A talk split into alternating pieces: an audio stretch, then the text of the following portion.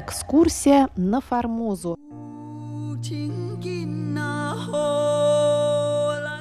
В эфире рубрика «Экскурсия на Формозу». У микрофона Мария Ли. Здравствуйте, уважаемые друзья. Сегодня мы продолжим знакомиться с новой книгой Валентина Лю «Экскурсия на Формозу. Этнографическое путешествие Павла Ивановича Ибиса». Валентина Лю, старший научный сотрудник и руководитель Центра тайваньских исследований при Институте востоковедения Российской академии наук, а также бывший шеф-редактор русской службы МРТ.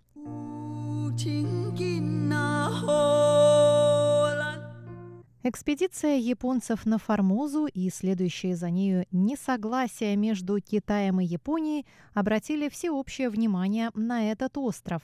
Зная, что внутренность его еще мало исследована, особенно в этнографическом отношении, мне пришла мысль предпринять туда путешествие, чтобы познакомиться с жизнью и нравами его обитателей.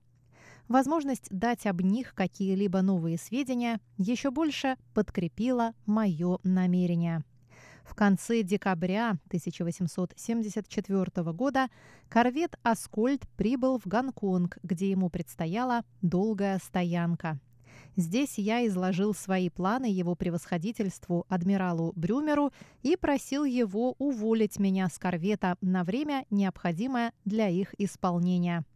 Его превосходительство, сочувствуя моему предприятию, освободил меня от служебных обязанностей на два месяца и дал мне этим возможность познакомиться с некоторыми туземными племенами, раньше непосещаемыми европейцами. Павел Ибис. Так начинается первая глава книги Валентина Лю, которая называется «Новые сведения о втором кругосветном плавании корвета «Аскольд» и экскурсии на Формозу в 1875 году. Экспедиция 2014 года по следам Павла Ивановича Ибиса.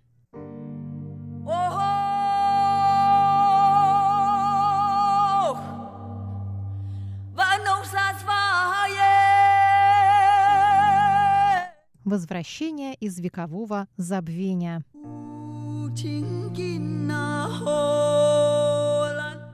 В январе-феврале 1875 года 22-летний прапорщик корпуса флотских штурманов Павел Иванович Ибес, годы жизни с 1852 по 1877, участник кругосветного плавания на парусно-винтовом корвете «Аскольд» 1872 по 1876, совершил в одиночку пешее путешествие по Тайваню – по итогам этого необычного путешествия он подготовил подробный отчет и рисунки, изданные в виде двух статей. Первая русскоязычная статья «Экскурсия на Формозу» вышла в начале 1876 года двумя частями в журнале «Морской сборник». Через полтора года, в июле 1877 эта статья была опубликована в доработанном и расширенном виде в популярном иллюстрированном журнале «Глобус» на немецком языке.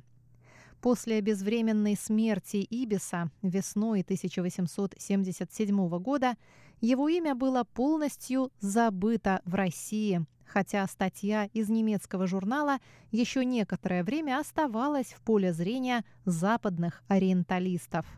Лишь через сто с лишним лет имя российского офицера вернулось в отечественную науку благодаря Михаилу Фальковичу Чигринскому, который нашел упоминание о нем у ориенталиста Терьена Ля Купри, давшего подробный библиографический обзор имевшихся к 1887 году западных исследований по Формозе.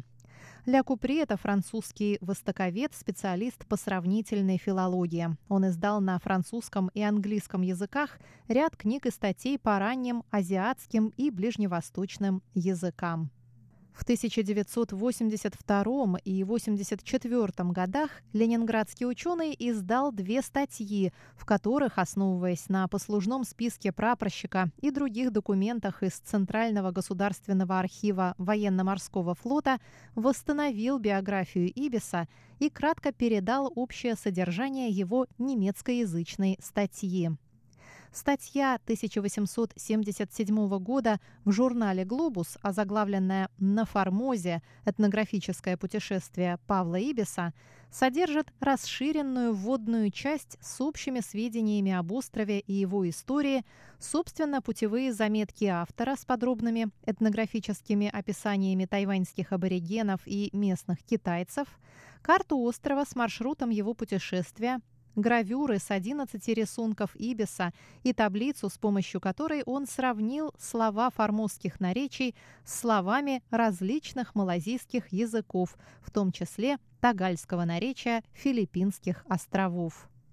К сожалению, Чегринский не знал о существовании русскоязычной статьи Ибиса в морском сборнике – Лишь в 1991 году Борис Львович Рифтин упомянул эту статью в изданном в Тайбэе на китайском языке обзоре российской историографии по Тайваню.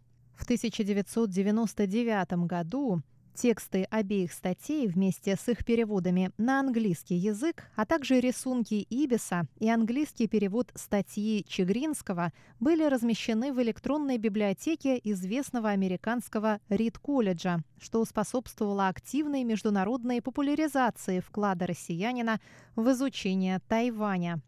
Благодаря этой электронной публикации в 2006 году статья из «Глобуса» наряду с краткой биографией Ибиса была переведена на китайский язык и опубликована на острове в прекрасно изданном сборнике американских и европейских впечатлений XIX века о Тайване.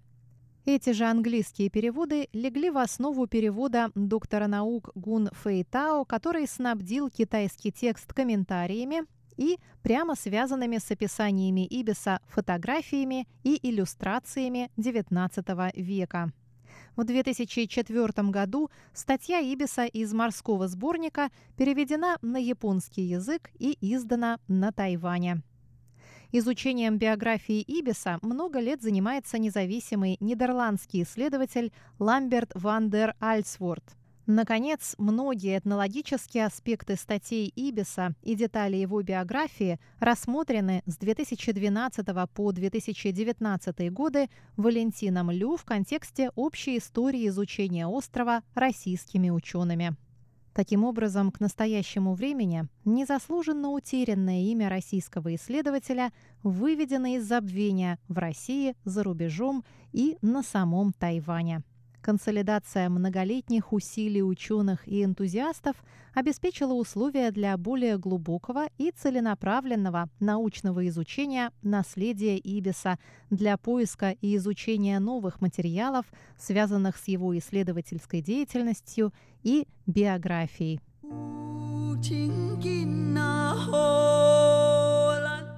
Важной вехой в изучении и популяризации темы стала экспедиция на остров, подготовленная и совершенная по инициативе при поддержке Центра тайваньских исследований Института востоковедения Российской академии наук.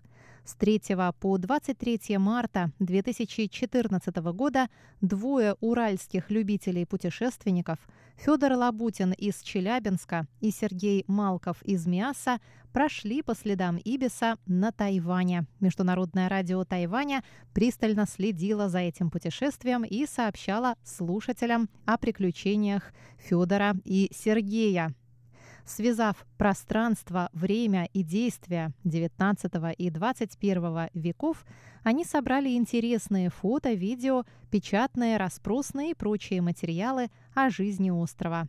Хотя экспедиция не носила научный характер, так как в ней не принимали непосредственное участие ученые, она освещалась в ведущих тайваньских и в российских средствах массовой информации, вызвала заметный интерес публики, позволила установить ряд ценных персональных контактов и тем самым оказалась очень полезной для дальнейшей реализации всего проекта. Путешествие двух челябинцев породило неожиданный всплеск общественного внимания к Тайваню и судьбе Ибиса у них на родине. Подробнее об этом мы поговорим на следующей неделе в рубрике «Экскурсия на Формозу». С вами была